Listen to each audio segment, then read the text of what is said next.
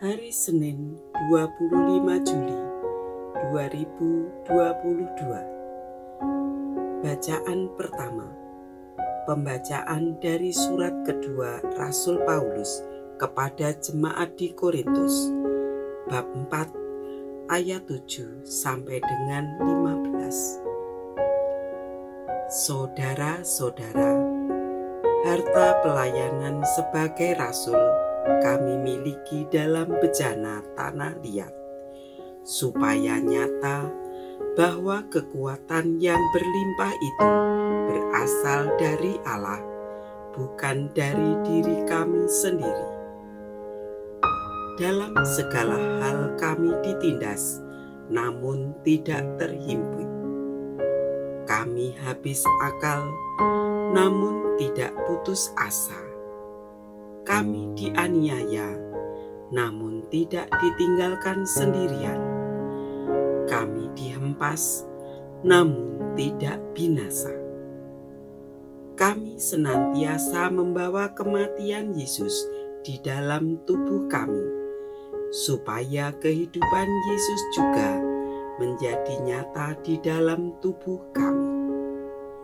Sebab kami yang masih hidup ini terus-menerus diserahkan kepada maut demi Yesus, supaya juga hidup Yesus menjadi nyata dalam tubuh kami yang fana ini. Demikianlah maut giat di dalam diri kami, sedangkan hidup giat di dalam kamu.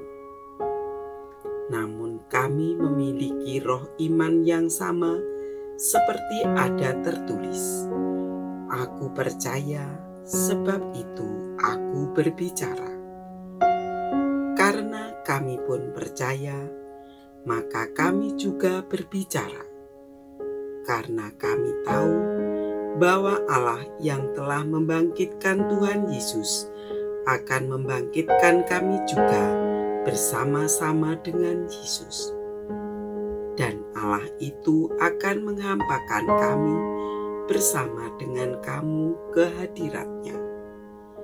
Sebab semuanya itu terjadi demi kamu, supaya kasih karunia yang semakin besar karena semakin banyaknya orang yang menjadi percaya, menghasilkan ucapan syukur semakin melimpah bagi kemuliaan Allah.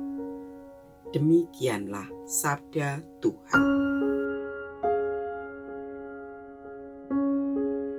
Bacaan Injil diambil dari Injil Matius bab 20 ayat 20 sampai dengan 28. Sekali peristiwa menjelang kepergian Yesus ke Yerusalem, datanglah ibu Zebedius serta anak-anaknya kepada Yesus, lalu sujud di hadapannya untuk meminta sesuatu. Kata Yesus, "Apa yang kau kehendaki?"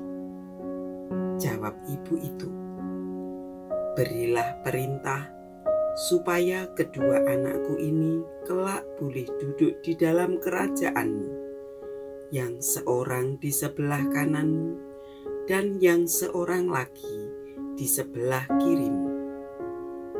Tetapi Yesus menjawab, "Kamu tidak tahu apa yang kamu minta. Dapatkah kamu meminum cawan yang harus kuminum? Kata mereka kepadanya, kami dapat. Yesus berkata kepada mereka, cawanku memang akan kamu minum, tetapi hal duduk di sebelah kananku atau di sebelah kiriku, aku tidak berhak memberikannya itu akan diberikan kepada orang-orang bagi siapa Bapakku telah menyediakannya. Mendengar itu, marahlah ke sepuluh murid yang lain kepada dua bersaudara itu.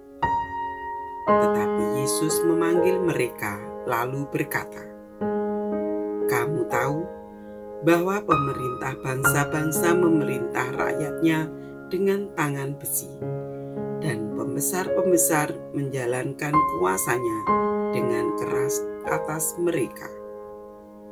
Tidaklah demikian di antara kamu.